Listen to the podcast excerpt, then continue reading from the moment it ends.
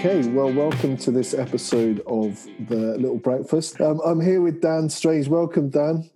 Hi, Clive. Great to be with you. Great to uh, reconnect after many years. I know, I know. This is sort of like one of these lockdown things, isn't it? It's like let's connect with somebody you haven't spoken to for how long was it? Maybe ten years, twelve years. Ten years. And can I say we're both looking fabulous?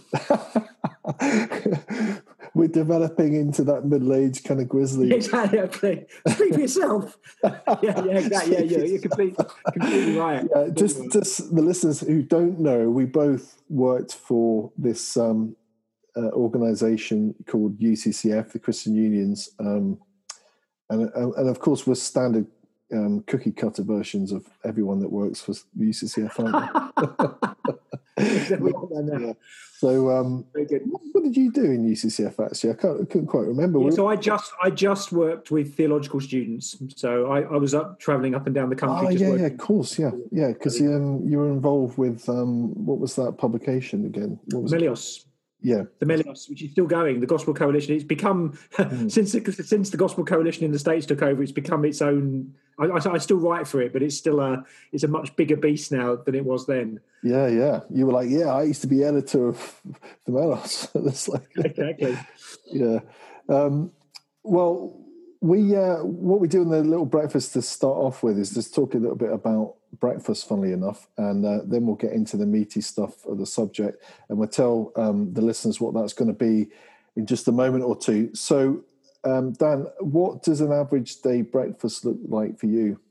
Okay, well, linked all the the answer to all of these questions is linked to the middle age bit. So, my average breakfast at the moment this morning was uh, natural yogurt with some grapes in it. Now, I know. Let pause there, ask your other questions, and then you'll see where this is going. Okay, right. So, uh, and actually, there, there is a bit of a pattern there. A lot of our um, guests um, who are of a middle-aged uh, stage of life have, have, said something similar. So there's a pattern. Um, hopefully, yeah. that is going to be doing good for the middle-aged person because otherwise, it's just a waste of time. But um, so, in relation to other questions regarding breakfast, what would be your dream breakfast? Cold takeaway from the night before. Cold takeaway of anything. I love it. Cold pizza, cold Indian, cold Chinese. Yeah. That... Glorious. Absolutely. In fact, always tastes better than the actual um, event yeah. itself. It, it's the looking forward to a takeaway is wonderful. Eating it is sometimes not so wonderful, but having the leftovers afterwards is wonderful the next day. So I get that if you ate ate that later in the day, but for breakfast, that's pretty. Oh, incredible! Like last night, last night, one of my uh, we had a we we, we I, I didn't actually have a takeaway. I was out. I was out doing a. I was out at an elders meeting. while the rest of the family had a takeaway. Yeah. But this morning came down. There was a wonderful cold chicken korma, but my 21 year old son had already devoured it. I was most upset. but that that would be that would seriously be an ideal. But I love cold takeaway. That's Hence. It Hence the mm. comment of the yogurt and grapes. Out of about 12 or 13 episodes, I can't quite remember. That's definitely a first, Dan. That's definitely a first. So, what would be your sort of nightmare breakfast, your worst case? Cold takeaway. Cold takeaway because it's good. It's, it's, it's the same answer. Because if I had that every day, it would be the end. I couldn't do it. So, I, I, give the same answer. It, uh, the the night the nightmare scenario would be the temptation of not having the cold takeaway of resisting it, and I don't think I'd, I'd be able to. There you go. oh, all right. Well, that, that's that's certainly unique answers. So we are going to be thinking today a bit about culture and why culture matters. And before we do that, um, what I what I don't actually generally know is, um, I mean, we worked together in UCCF, but what has been your what was your journey from like growing up to getting involved yeah. in any kind of ministry? Like, how did, how did that work out? Yeah, so um, come from a um, mixed race kind of background. So my dad came from Guyana in South America, uh, came over to this country in the 60s, married my mum. Um, so uh, kind of uh, have always been interested in kind of other religions got converted through the Boys Brigade, which is a, a uniformed organisation that was very popular, still get, still exists, especially in Scotland. But um, yeah, yeah, got converted through in the local Baptist church in Southend on Sea in Essex. Uh, and then I've always been quite inquisitive and probably have got a bit of an academic bent. So uh, went to study theology at Bristol Uni. And by then, I think I, I was really interested in the question of what's Christianity's relationship to other religions. So stayed on to do a PhD there with a, a, um, a PhD supervisor who was kind of a, the Catholic authority on that. Um, me coming from a kind of Protestant background. Um, so, uh, and then I worked for UCCF, working just with theological students for five years. And then in 2005, I moved to Oak Hill College, which is a kind of a Bible college, a seminary. And I've been teaching there for 15 years in areas of cultural engagement, um, other religions, apologetics, those kind of mission, those kinds of areas. Yeah. Um, so I was a lecturer, and, and I'm kind of I, I, am currently I'm currently director, but next year I'll be moving on to a new uh, ministry to start a kind of my own thing, a centre for culture and, and, religion and mission, which will be part of an organisation called Crosslands, which uh, I've been involved with from the beginning, where, which has got people like Tim Chester and others who do teaching there. So um, yeah. that's next year.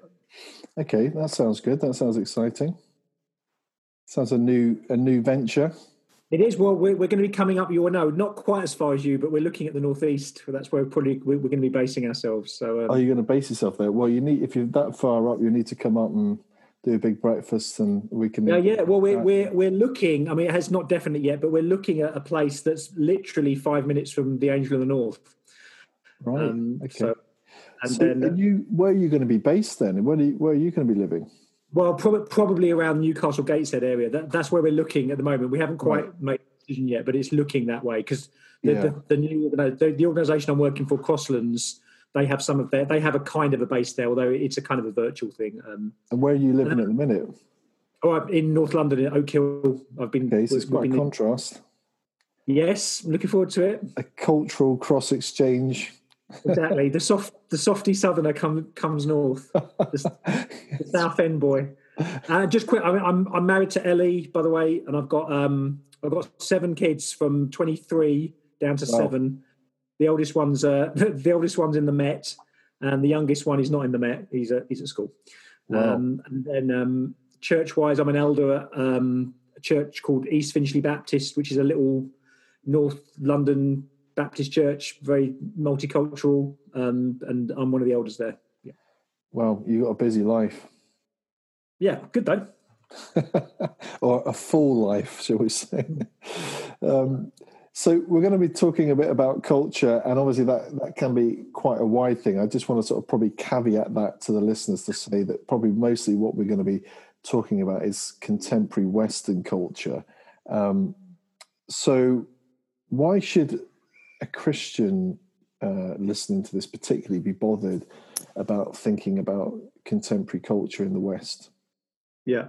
Well, I think the first thing to say is, I mean, from a theological point of view, is that we we are cultural beings. I mean, we are we are created, we are finite, we are located in a particular time and a particular space. That's the point. Is when we're we're not God in that sense. So there's always a locatedness to our very existence. Everything we do has a cultural element to it because if culture is the fruit of what we think about the world or making a home for ourselves or any, anything like like that i mean i've you know i've got a fairly expansive definition of what culture is.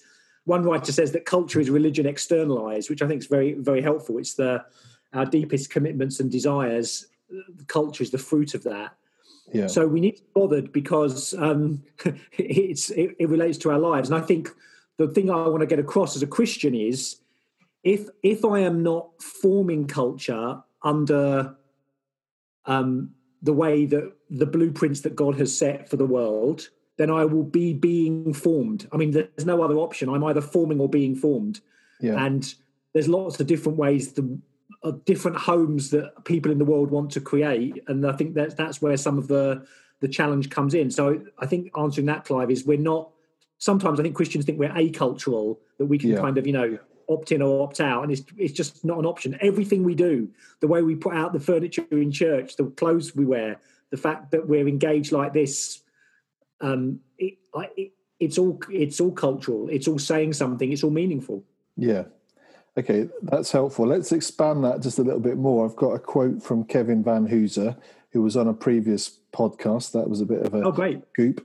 Um, so uh, just to advertise that to people that. I'm sorry, you've massively come down by getting me. yeah. That's fine. Other people can talk about culture. That's fine. Listen, you're going to attract a totally different kettle of fish listeners who are then going to go and check out Vanhoozer. So there we go. So I bet, I bet, I bet Kevin wasn't wearing a hoodie. I'll tell you that. Well, he wasn't, and it wasn't a visual podcast, but um, oh, okay, right. I think I needed all my faculties to, to concentrate on the one advantage I had was I had studied Kevin's work for a couple of years, so that was oh, the right. benefit of research. But anyway, so one of Kevin's yeah. quotes, which I think will help expand our conversation that yeah. we've done, is what time the everyday and culture have in common is that they are so familiar, so close to us, our social skin, as it were, that we have a hard time stepping back and examining them at a distance. Now, I think that's that's a really good quote because you've said, well, you know, actually, we're either forming or being formed. I think we're also sort of swimming in it, aren't we? So we're in the water, and but sometimes we're not quite aware of what we're actually swimming in. I think take yeah. what what Vanhoozer's saying. I mean, I mean, sometimes I, I, I link culture to worldview, and worldview is its own concept. But I do think culture is generated by worldview. And the point about worldview is we don't think about worldview, we think with our worldview. It, I always liken it to getting a new pair of glasses. When, yeah. when you get a new pair of glasses, for the first day or so, the, the only thing you can see is the frame. But after that, you see through the frame. You don't look at the frame, as it were. Yeah. You see through the lens.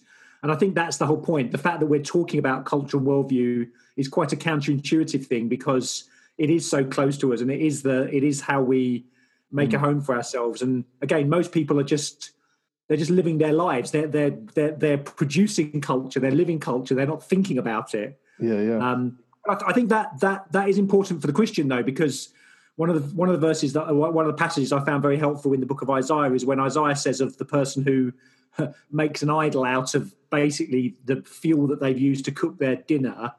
They say it says, you know, no one stops to think, and the, the, that's the issue, isn't it? Lots mm. of we don't think we don't stop and think about these things. Most people are just living their lives. Um, and it's that's the importance i think from a what christians have to do or what, what what we should be doing is is getting thinking ourselves but stopping to think helping others to stop and think about do you know why are you doing what you're doing and what does that mean? And i think there's that's the meaningfulness of culture that that's mm. always there on, under the surface. Yeah i think that's helpful. Well talking about a worldview is helpful isn't it? Because i think I would say that a lot of our influence has come through worldviews which um, influence education, and a lot of where we're at right now is is living in a sort of I need to be validated and I need to have evidence that I'm actually a useful human. And when you live in that sort of culture, then you might tend to gravitate to thinking or watching or reading stuff that's then going to validate your evidence or produce evidence more from yeah, yeah. how you're um, a person of of importance, right? Rather than just going, I'm actually going to paint a picture because I enjoy painting. I'm going to write a song because I enjoy music. Um, if everything we produce goes towards this worldview of having to prove oneself, then that's that's that's quite a scary existence, isn't it? In terms of actually um, whether we're bother actually being those who form culture. Yeah, yeah.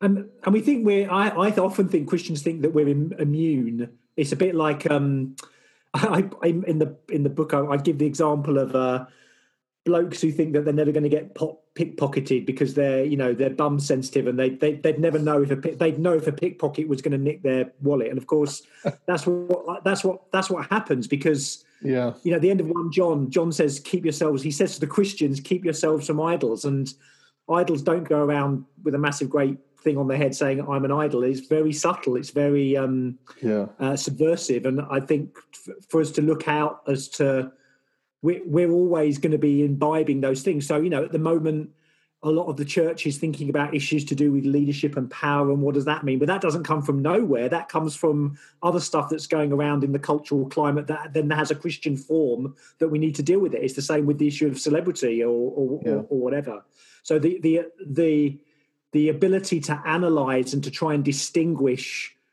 what's going on and to disentangle what's what's a, a kind of a biblical framework as opposed to a non-biblical framework is absolutely crucial. But if we don't yeah. do the work, then I think we're we're quite naive as to how how these things um, creep up on us and then uh, consumers, as it were. Yeah, so some people might sort of say, "Oh, that's all very well, guys. You know, you're thinking a bit more academically there. You're thinking about philosophy, you know, theology, sociology, anthropology, all the ologies. Um, yes. But what about you know me? Um, uh, somebody might say, well, you know, I'm just into. I go to work, I work hard, I come home, I put on Netflix, so I binge on a box set. What? So this links in um, with the book you've written, and so why why would what we watch or read or play matter then? Why does it matter? Yeah, because I, well, I I mean I think the pro- part of the problem is even within Christianity, there sometimes is, is this distinction on, on, on, the culture definition. I've given you a very broad definition. Of course, there are different ways we use culture, and one of the ways we have used it traditionally is to talk about high culture versus low culture, where high culture is proper culture and low culture is kind of ephemeral candy floss rubbish. Yeah. And one of the things that I think we need to look at is the fact that all culture is meaningful. Yes, there are different um, tastes, different rules for different cultural artifacts, but even the most popular contemporary culture can be meaningful and religious. Um, and the fact that it's popular means that it has a, a massive audience that we should be analyzing. Um, so that that high low distinction is unhelpful. In fact, some of the kind of contemporary cultural studies recognizes that because if you're into kind of cultural studies unfortunately often it's read through a kind of quite a marxist kind of lens but if you can kind of get over that mm. it's really important in in understanding especially even from you know from a biblical point of view everything that human beings do is is meaningful now of course there's there's levels of profundity or expressivity and but that's where i think arts come into their own because the arts are i would argue trying to trying to plumb those depths ask those mm. questions i mean of course there's a lot of stuff that's ephemeral and rubbish and whatever but a lot of it's not and entertainment is quasi religious i mean the things we want to distract ourselves with are often the themes that for worlds that we want or we because we know we don't have them. So you can never we can never escape i, I mean i always say you, we can never escape our our humanity and who we are. Mm. and wherever we go we're going to be asking similar questions. And i think that's true not simply of other religions it's true of um, um, everyone in every cultural manifestation okay so picking up on that um, somebody might i think it's really helpful uh, to define that you know that we can create this kind of high and low cultural stuff you know this is the stuff that's really good you know but you don't want to be engaging with that stuff. Um, so in terms of critical engagement with stuff um, let's just take you know like someone's watching a box set on netflix. I think there are there may be underlining issues, I would suggest, as to how we engage with programs like that. And what I would want to suggest is that I think there, there are probably interpretive issues that we might have both biblically and culturally, so that if our hermeneutic, our type of interpretation, is purely about how does this relate to me, then I think it's really reductionary because actually what we would those of us who call ourselves Christians really should look at the Bible and say, you know, what, what's the original context saying? How does it fit into that meta narrative? Uh, what's going on in the text? And then how do we apply it? And I think maybe culturally, we we don't do that as well. Like sometimes we can just say, well, what's this got to do with me? Rather than what's actually going on in the narrative, what's happening, what's the author's intent in this this this film, this program, what's the worldview? Um, have you yeah. got any thoughts on that?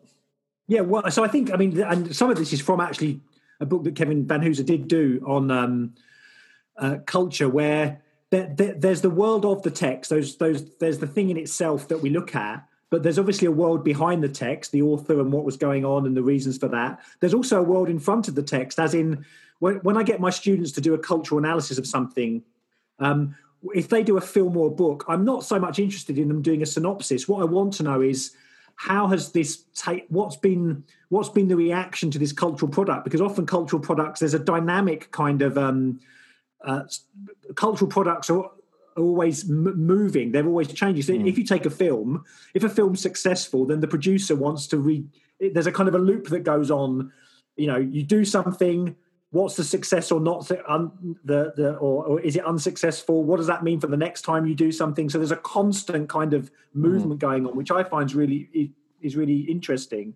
Um, and so yeah i, I think um, all, all, of those things we need to en- engage with um, because that that's when things become cultural phenomenons and trends that we need to be understanding i think as as christians and and how they work now of course you know there are lots of ethical issues that we need to engage with as, as well but there's mm. the there's always the obvious stuff about sex and violence and all of that but um, which is, is, we need to engage and kind of how do we deal with that as christians i think though i'm also interested in stuff that we get sucked into that actually might be just as dangerous, like sentimentality. I mean, I've done a little bit of thinking about this, yeah. about how much of our culture is sentimental, and you, will understand this from a, a music point of view, Clive. That you know, sentimental sentimentality is so corrosive and sickening and unreal that that needs kind of dealing with as much as some of the more obvious stuff that I think we we might be more mm. um, attuned to or aware of. Yeah. So that that sort of leads me on to a point. So I'm, I'm what I'm trying to do is frame this into like so somebody's come home seven yeah, seven o'clock at night. They're putting on Netflix, and so what what is going on? Like so, how do we get the sort of balance between?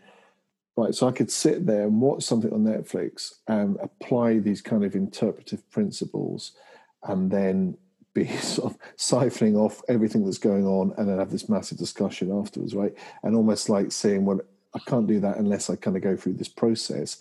Or equally, I can watch it and kind of like be entertained. And I guess what I'm trying to get at is, you know, we can't disengage our brain from watching something. So I don't think we should just absorb stuff, which I think is the potential for many of us to do, is to just simply absorb what's going on.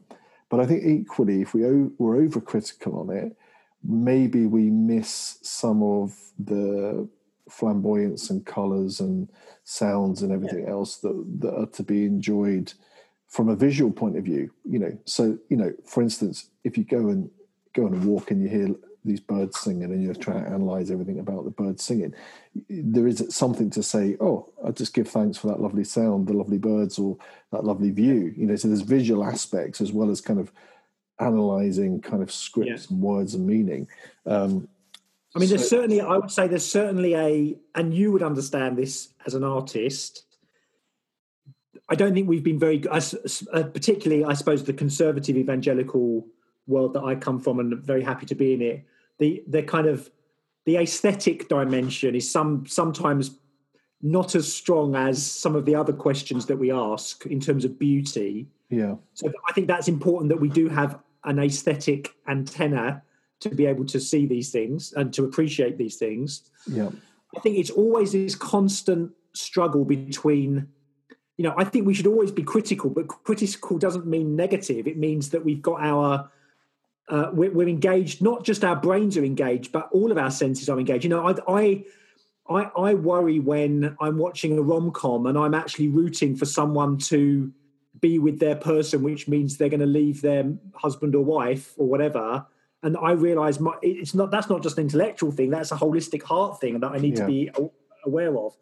On the other hand, there's a common humanity that we all have that we can appreciate, and that's the problem with sentimentality. Sometimes I think some some of the greatest um, Christ- uh, art that's made is not necessarily giving what the answer is, but it recognizing that that, that is that there's a problem or there's questions, and it's the, it's mm. discussing the questions that's as interesting. And of course, you know, we've we've got answers. I think I do believe Christianity does have answers to give, but exploring the questions and exploring our common humanity yeah. is endlessly fascinating. Um, and yeah. yeah.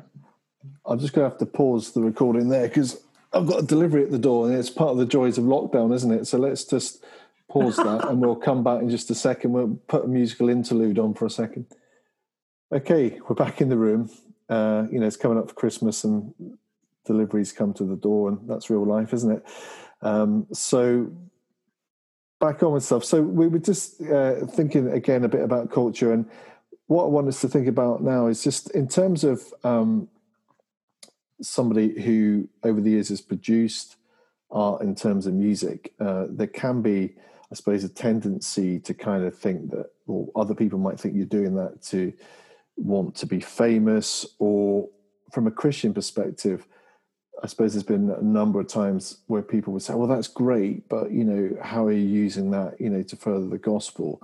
Um, that somehow one has to create a justification for producing art, whether it's music or visual art or films. Have, have you got any thoughts on that?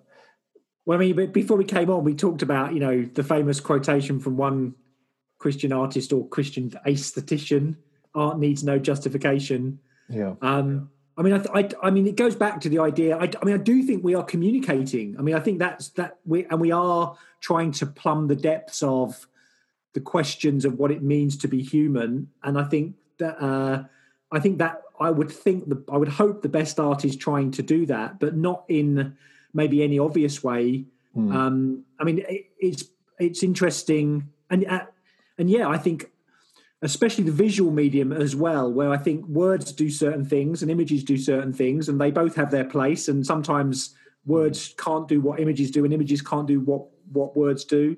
Um, and uh, so I, I, I, don't think that in that sense art needs justification. I do think though that art does express um, what we might say we've spoken about before in terms of worldview, mm. and that's why it's it's perennially interesting and engaging, and we need to um, we do need to engage it um, yeah. and and talk about it and discuss it and um, and because it is it is a, uh, it is still offering a world to us. Yeah um, which I think is is important. Um, yeah, I think there is. I think there's quite a lot of pressure on, on different artists who are Christians to try to produce something that um, people who are Christians think that that is somehow acceptable. You know, so the classic thing will be, you know, you got a picture and well, does it have a cross in it? Does it have a Bible yeah, verse yeah, in it? Yes. Um, or you produce a song, and well, you know, well, why doesn't that mention Jesus, or why why is that not talking about the Bible and stuff? And and I think it's interesting because, you know, we we can see such a breadth of um, things that we can talk about. Uh, you know, and uh, you know, when we think about the cultural mandate about just going and making and baking and shaping things in the world um, and having dominion over things in a way that God has given us that to do, uh, there is a, a, lot of freedom to kind of write about a lot of different things. And yeah. I think, I suppose what concerns me is that when we think about music, particularly, think of the, the sort of 80s and 90s and early zeros, there was a lot of artists who were Christians who were writing about a whole host of things. And I suppose what concerns me is slightly the reductionary view of worship is something that's there for the church to engage with and be blessed, blessed by and encourage one another. And from a an aesthetic point of view, I guess that we've we've tended to sort of think that the route for somebody who plays guitar in church or plays drums is, is to join a worship band rather than to join a band where they're actually talking about lots of things in life or raising questions or being a prophetic voice in the wilderness, yeah. as it were and and you know i'd really want to encourage anybody watching or listening if they are a musician to you know pursue that. And I, and thankfully i know people certainly here in scotland who are looking to do that and do that well but i just think it's the slightly lonely place for such people is in the church actually. Yeah yeah. And and especially if you've got a preconceived notion that every single song that you produce has to have certain kind of explicit elements. I mean i i mean i don't get me wrong. I do think if um, if if over the lifetime of a musician and their complete kind of catalog, it was all completely, you know, everything they did and wrote about and interviewed was was completely nihilistic. I mean, I think that is problematic because the Christian life is about hope, but yeah, also yeah. the Christian life is still about living in a in a in a fallen world, the frustrations of life. Um, and what that so that, that there are i think there are parameters, which is a well, there's a theological there's there is a hmm. worldview, but I suppose as um is it Emily Dickinson said, you know, tell it slant. I mean, there's all kinds of ways in of how we do that and yeah. levels of expressivity and subtlety and surprise and all of those things innovation creativity means yeah. that sometimes the most effective things are the things that are surprising um, that things you don't expect and that's where i think we we sometimes there's a i suppose a, a monochrome understanding. And especially when you talk about the diversity i mean this goes back to the music thing. You know I, I probably do believe there are there is kind of objectivity in terms of beauty and standards but you can't compare you know for example uh, that it's particular to each genre. So mm. each genre will have its own standards and uh, that's where the importance of tradition comes in you know like mm. in, in, a fit in a you know take a film example well take take a take a musical example like the blues you know you know that there's a standard you know that, that there's a formula but it's how then people stick to that depart from that um, mm. that becomes the whole interesting thing about tradition and breaking from tradition that's yeah. important and, I, and I mean you mentioned film there i think genre of art does lend some genres lend themselves i think to have a better kind of uh, conversation putting it simply than others. So I think film is a lot easier. I think with music, um, some people will say, "Oh, I never listen to the lyrics," you know, I, I, never bother really engaging with that. And as a songwriter, you say, "Oh, yeah, it's heartbreaking," but but maybe that's a good thing if you've yeah. written a few poor ones. But um, but I think there is a sense in which it is easier, I think, to sort of see, okay, here is a narrative in yeah. a film, and we'll see what's going on there. But, um, but even the even the most things that we might say. So, for example, I mean, this is an example I give at the after the Manchester bombings, Ariana, Ariana Grande goes back to the stadium and sings "Somewhere Over the Rainbow." Now, I hmm. can kind of think, oh, uh, you know, that's kind of you know saccharine sweet, but at the end of the day, what is that song about? It's about a hope for a different world, the, mm. for a world that we don't have at the moment. It's a yearning. I mean, C.S. Lewis and others talk about this idea of Sehnsucht. It's the longing for a world that we've mm. either never had or we think distantly. I mean, you know, the Romantics in the 19th century, they used to build ruins. They built yeah. ruins because it was this idea of a longing for a world, a paradise lost. Yeah. And it, in popular form, that's what a song like Over the Rainbow's about. And of course, yeah.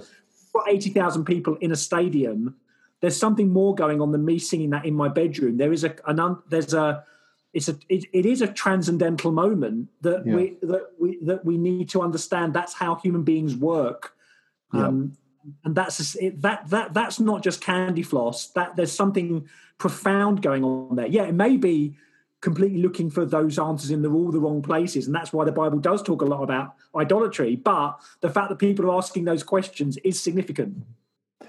Oh it is. And uh, and i think as well i mean your point you made about high and low art and sentimentality is, is a good one because um, uh, we are absorbing stuff, whether we, we realize that or not. And I, will just give you a quick example, and you can go away and uh, do this exercise afterwards, as it were. But I just was um, hearing on the radio uh, a couple of months ago a couple of songs from the movie Grease and I stopped to listen to the lyrics. I thought, man, they are so shockingly like explicit, you know.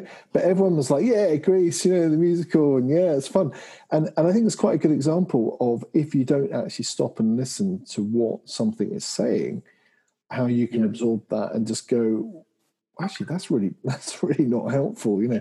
Um, and and i'm not eh, because with the genre like you, you, could have people like you know in the 80s and 90s christians going burn all your records all those heavy metal things are terrible you know.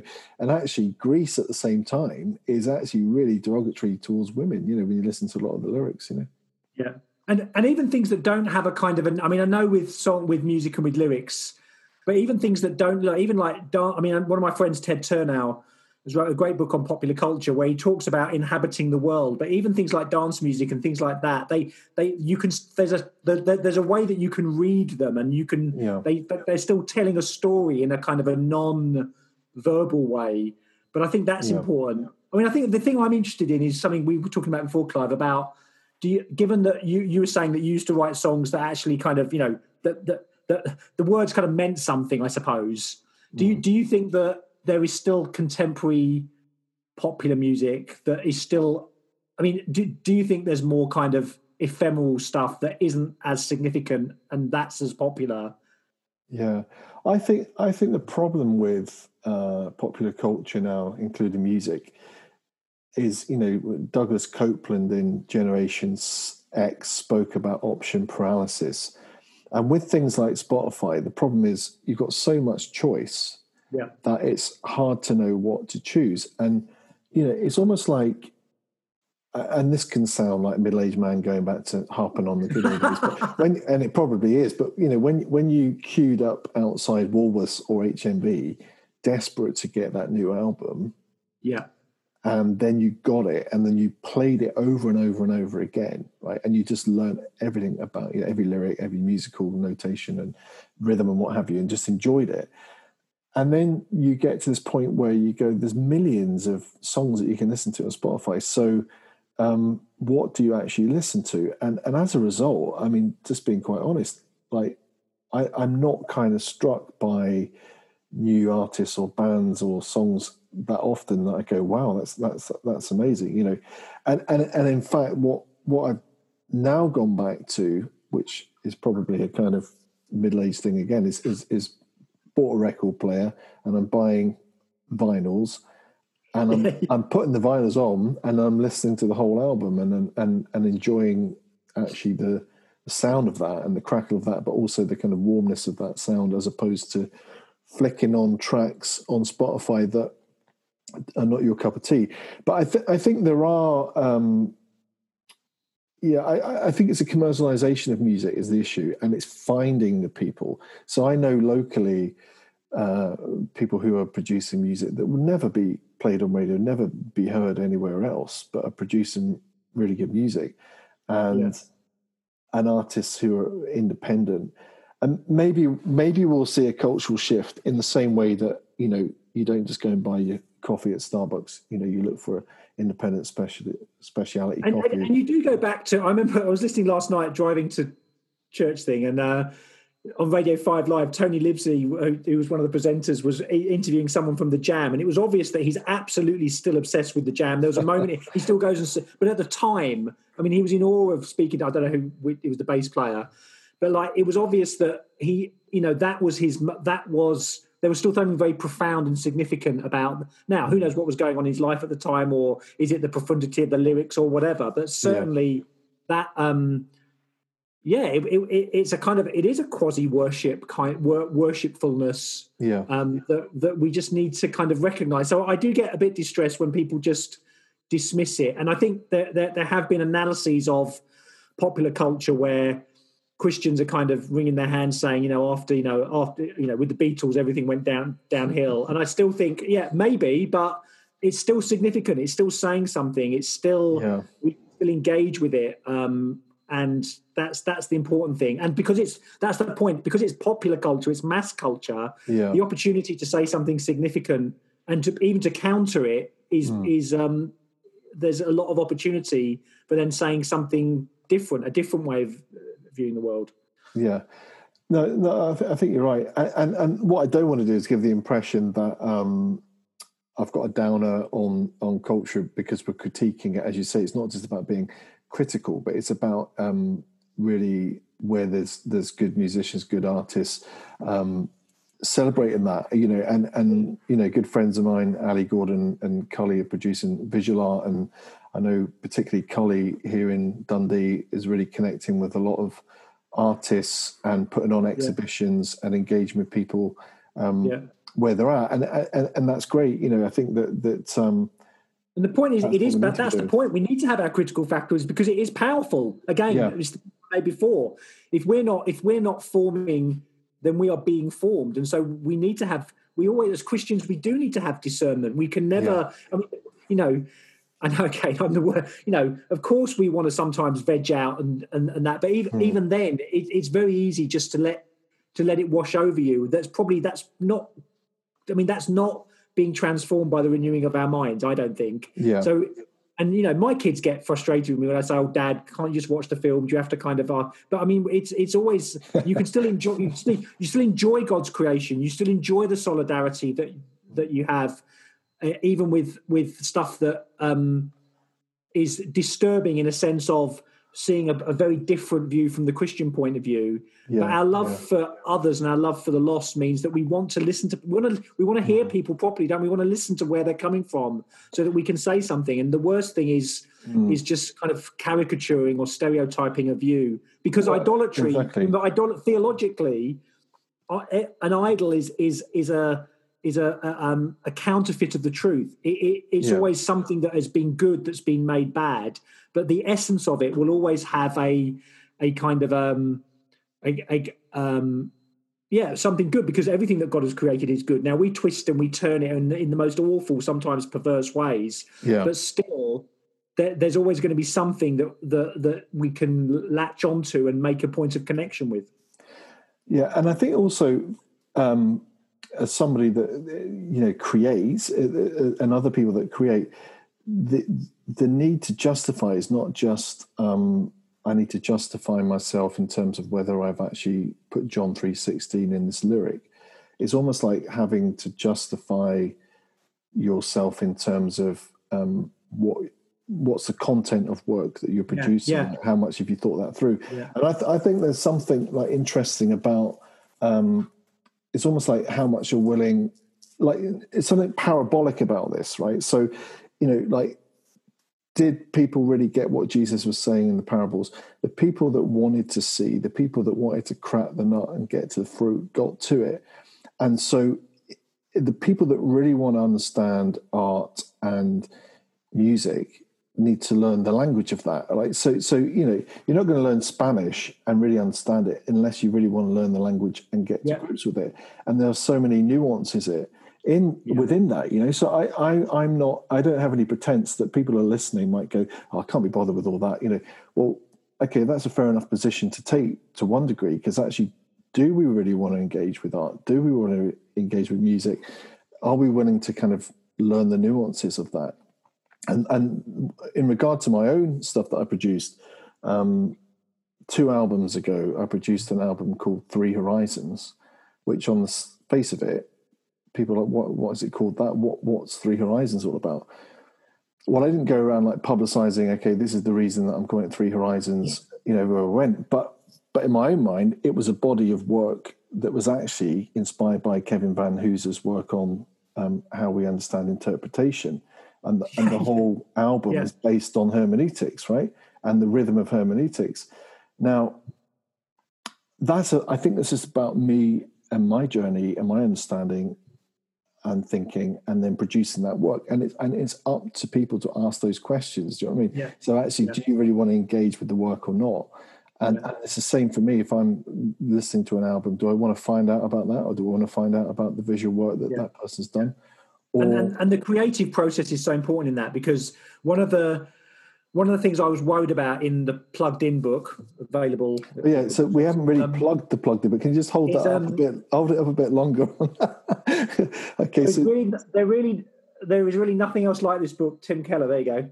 Oh, well, so um, that's that's that's what is it actually called? You're still not holding it up long enough. Oh, plug, you're, plug, you're, there's false humility here.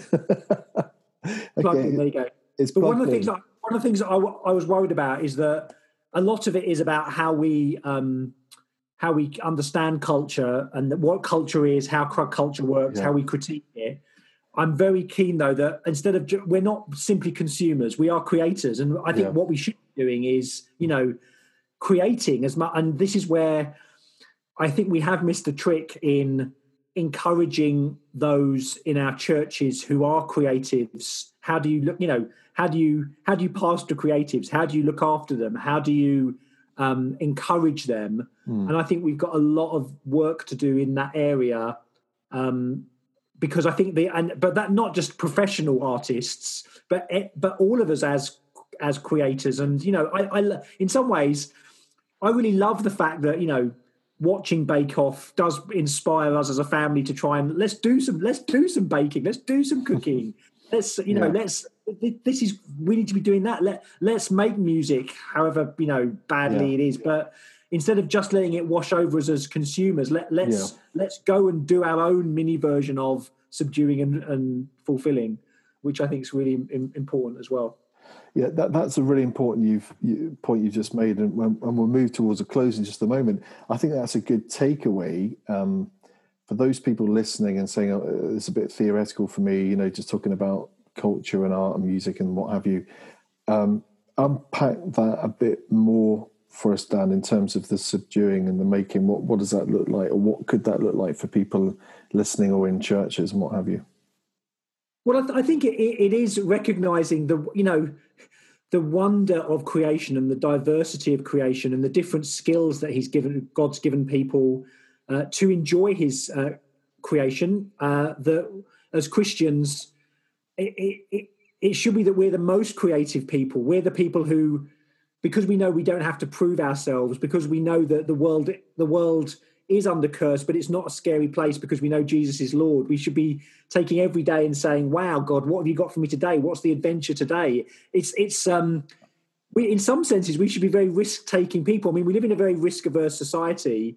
Christians should be taking you know, godly risks in terms of what we do what what what we create there's a there's a people often think Christianity is so stifling, but it's so freeing to to be to be who we we were created to be. Yeah, and that means I think in in um, in terms of art and um, being able to apply because I because I believe the gospel. We need to apply the gospel to everything that we do in our lives. Look, there's always a gospel significance. It's not just I do my stuff on a Sunday, I do my stuff on a Wednesday for church, and the rest is normal life. The gospel applies to all of life. We're to take every thought captive for Christ um, and that's how we do disciple making. And that I think that then is naturally um, evangelistic and witnessing because people will say, "Wow, there is some there is something different about that person or that Christian that Christian community." So the idea to be imaginative and innovative. I mean, I think we've got a long way to go there in in how do we um, how do we develop a Christian imagination, which of course mm. historically Christians have done, and and you know it's been it's been wonderful. But we we need to be we need we don't need to be scared of doing that. And when we do those things as disciples, then we we will be making disciples of of others because people will realize, wow, the gospel does apply to everything that that I do, and Jesus is Lord, and um, what a, you know that's you know, there's that's the the joy of living, as it were. Mm. No, that's that's that's really interesting because I think where we're at right now, um, that imagination that we need is not purely for those who would call themselves artists. I think it's for that whole dominion, isn't it? So if we think about we're in a pandemic right now, what is church going to look like in the next year or two? You know, what are we actually going to do now at this kind of crossroads in history where we, if you like, we've been out of the building, we're going to go back into the building. Um, imagination, creativity in terms of leadership structures, um, yeah. how we do things, it, it's going to be so important. And actually, I think it's such an exciting time. It can seem scary, but it's such an exciting time to think of, well, how yeah. can we, under God, uh, be uh, imaginative and be creative in terms of yeah. what it looks like. You know, and, and, and I think you know, I mean, in some ways, it's very. Um, it's very hard because the I mean the arts generally it's a massive overgeneralization, but obviously the arts have been a, a, sector of society that's been probably most decimated by COVID. Everyone sees that.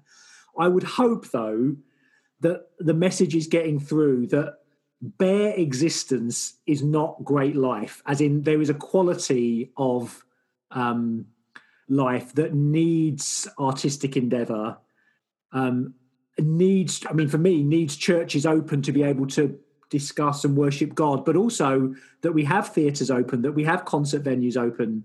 Um, I, I, think we're much poorer for it but it's this view that if you think that if you do think as lennon said you know above us is only sky then you'll hold bare existence is you'll hold out everything for that whereas I'm very much on the quality of life means that yeah sometimes you one for quality of life we do need these communal spaces we do need the ability to make music and to and to um, uh, go to plays and to watch mm. films and to and and for, for me as a Christian to be able to be with God's people and worship Him. That's why I've been created.